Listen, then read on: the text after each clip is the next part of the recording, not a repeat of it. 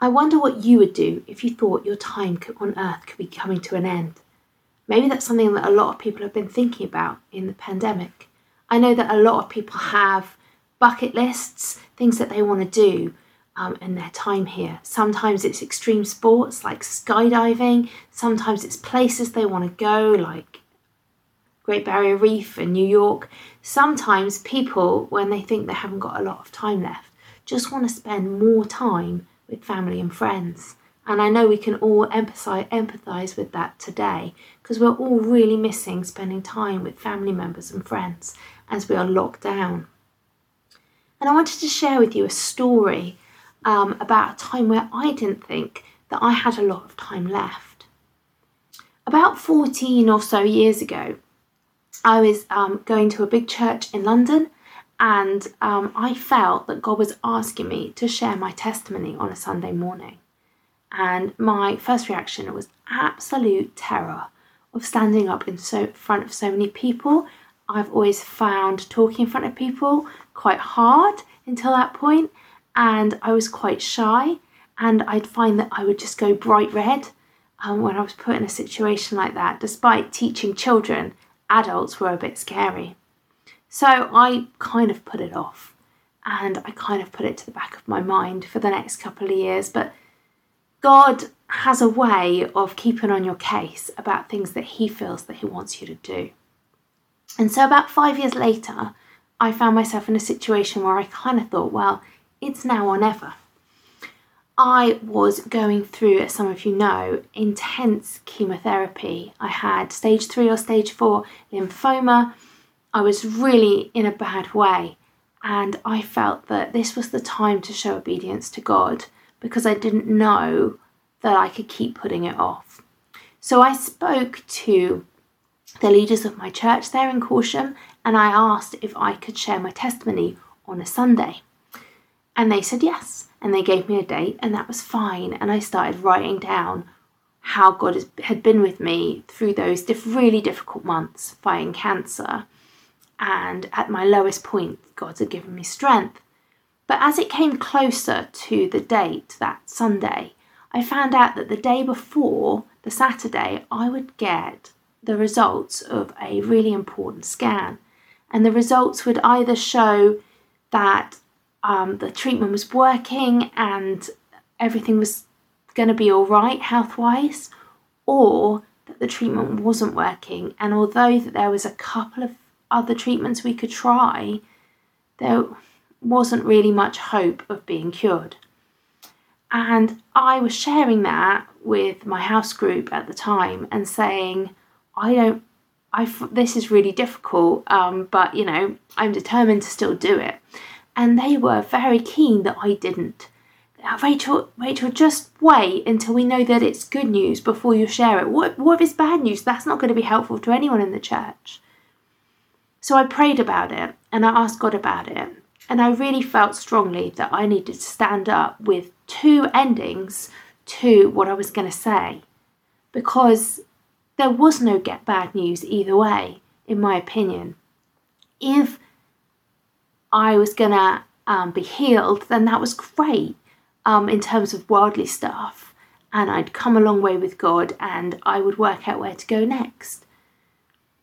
And it was great that I got to spend more time with my family. But if I wasn't going to be healed and the prayers that people had been praying hadn't been answered in the way that they'd wanted, then I knew where I was going. And so I didn't think that it was bad news to say that I was going to be with Jesus. We could, I, I really felt strongly that we couldn't use God as a genie in a bottle in this point and only give him the glory if it was good news. Because glorifying him through the good and the bad is what we're asked to do. Now, Stephen here has a really tough, tough choice. It's much harder than anything I could tell you about my life. He has to stand where Jesus stood in front of the council, the Sanhedrin, and decide what to do next. He could, I guess, say, Oh, I'm not going to talk about Jesus anymore. Please let me go.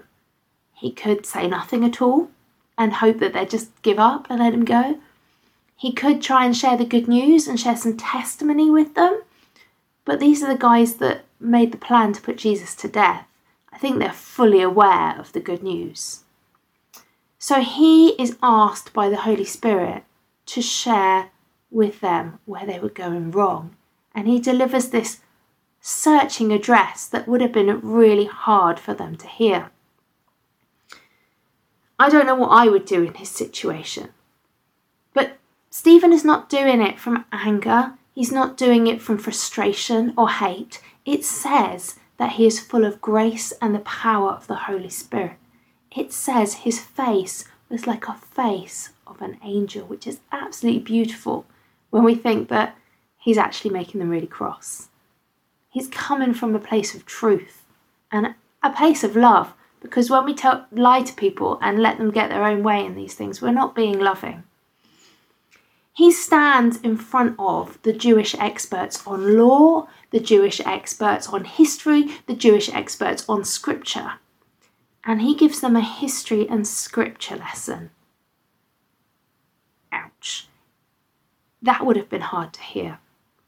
He tells them that they have not been respecting the temple. This temple that was a gift to the Jewish people, they are using it to def- confine God. God is not confined by a building because He made the heavens and the earth. He tells them that throughout their history they've rejected and killed all the prophets and the messengers that they've been sent, that they haven't listened. And in that way, that they haven't actually obeyed the law that they think is so precious. He even uses scripture um, against them, that that's something that's precious to them, their specialist subject. He tells them that they're stiff necked.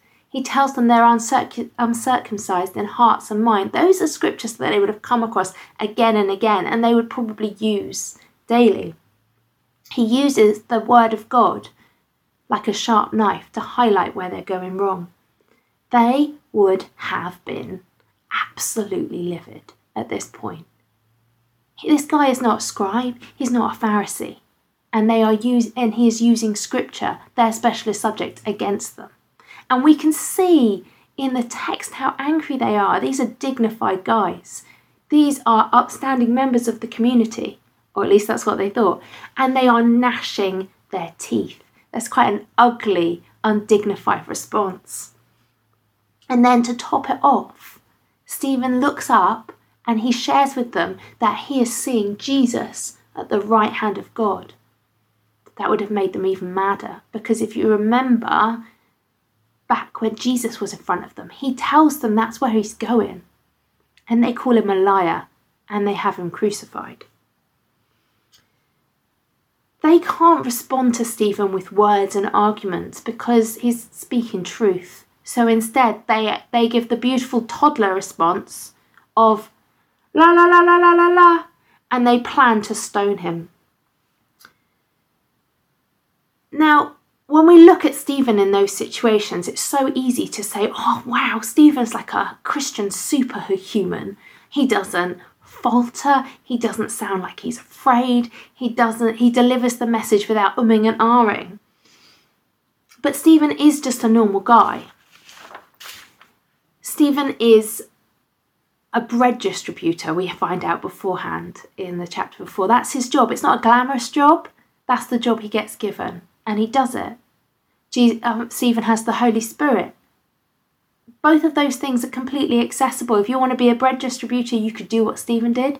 If you want the Holy Spirit, you just got to ask. Then he gets gifts of the Holy Spirit and these signs and wonders. We don't find out what they are, but we know that that is accessible to anyone who asks and has the Holy Spirit. He preaches and teaches. Those are his gifts. They're not necessarily gifts that everyone gets, but those are his gifts. It never says that Stephen is superhuman. It just says that Stephen has the Holy Spirit. The power of the Holy Spirit is so great that it can make ordinary people used to glorify God.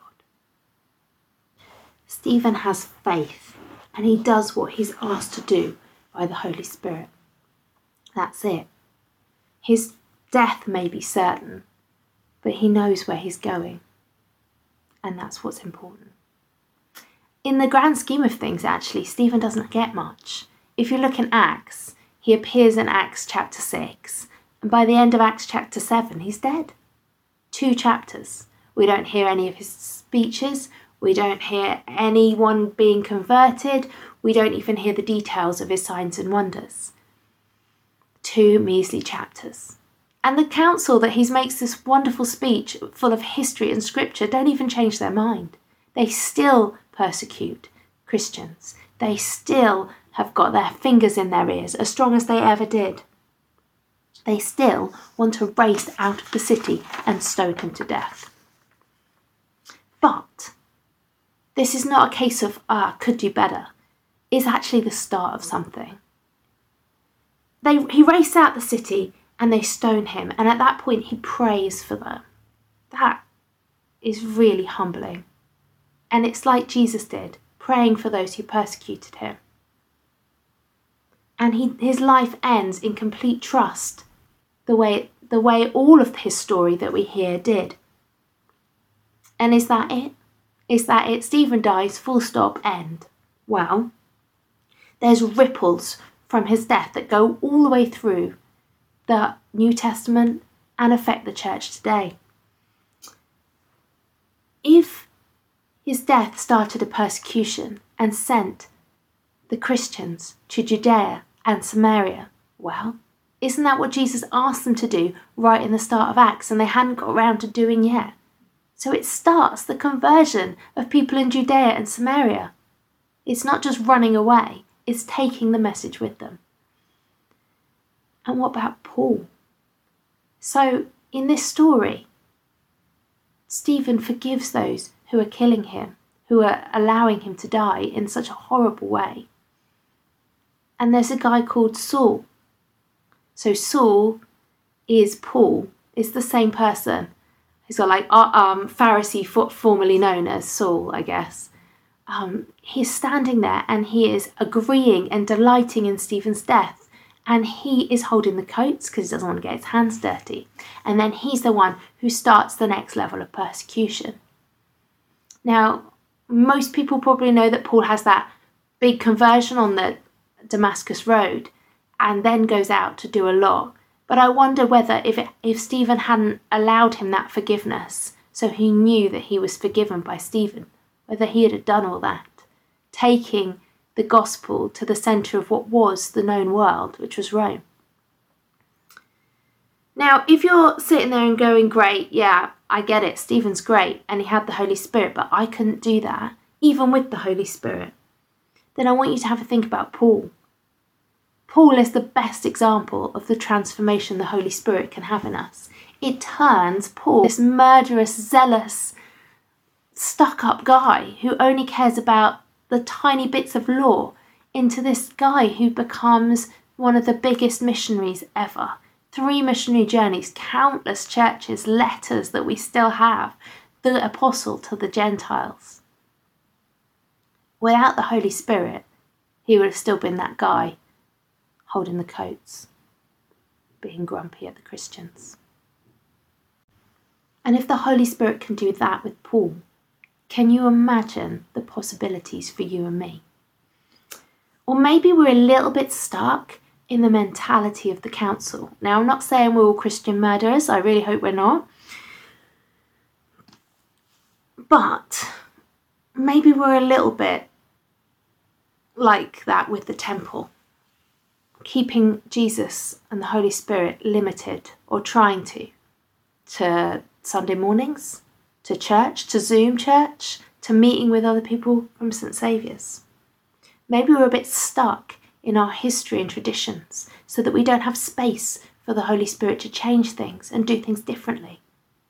Maybe if you've ever heard, well, that's how we've always done it, or, or in a church, or you don't like it when people try and change things, then you've got a little bit of the council in you. And I know that we all do. The Holy Spirit cannot be confined to a building or a church or a time or a day. If we do that, we try and limit him, and he won't help in the same way he helped Stephen. As the as the council try and put him in the temple, God spills out and goes to Samaria and goes to Judea with his apostles and tells people outside the church. He doesn't wait for people to come to the temple to find out. It's like in the New Testament when it talks about new wine in old wineskins. The Holy Spirit cannot be contained by traditions. In fact, if we were still in our Jewish traditions, none of the Gentiles would have been able to receive the Holy Spirit. We, there is a danger in religion and tradition when there isn't the Holy Spirit to guide us and tell us what we should keep and what we need to move on for, when we should go out and when we should stay. The Holy Spirit helped them take the Word of God out rather than stay in. And it's that guidance that we all need now. There needs to be an openness. Sometimes we still are putting our fingers in our ears, even if we don't realise it, or we're too busy talking to God to actually listen. And that's a tricky balance. How do we do that? Well, we need to keep our eyes fixed on Jesus. Stephen's story is a beautiful part of it when he's looking up at Jesus and it says that Jesus is standing at the right hand of God. Whereas earlier, when Jesus talks about it, it talks about sitting. And it's kind of a standing in solidarity. He's standing in solidarity with Stephen when things are tough. He stands in solidarity with us when he asks us to go out. We're not going out alone.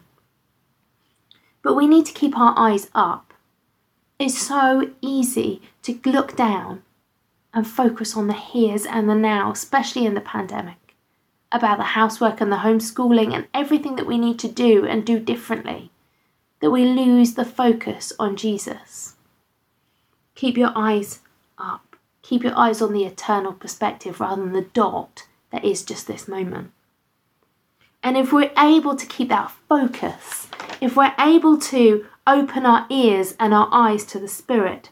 Stop talking and make sure that we haven't got our fingers in our eyes and saying la la la la when it comes to change. Then I'm excited to see what the Holy Spirit can help you do with your two chapters.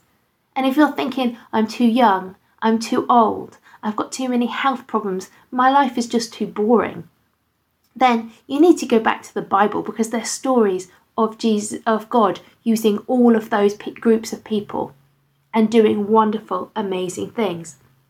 It may be that you're not going to be a famous evangelist. It may be that you're not going to be an international missionary. It may be that you're not going to be an amazingly successful church leader. But God is still going to use you if you let Him, if you're filled with the Holy Spirit.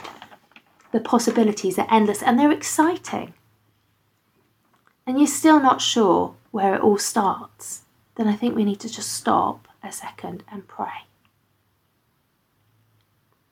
Holy Spirit, come. Give us ears to follow, ears to hear, and hearts to trust you, and hearts to follow you.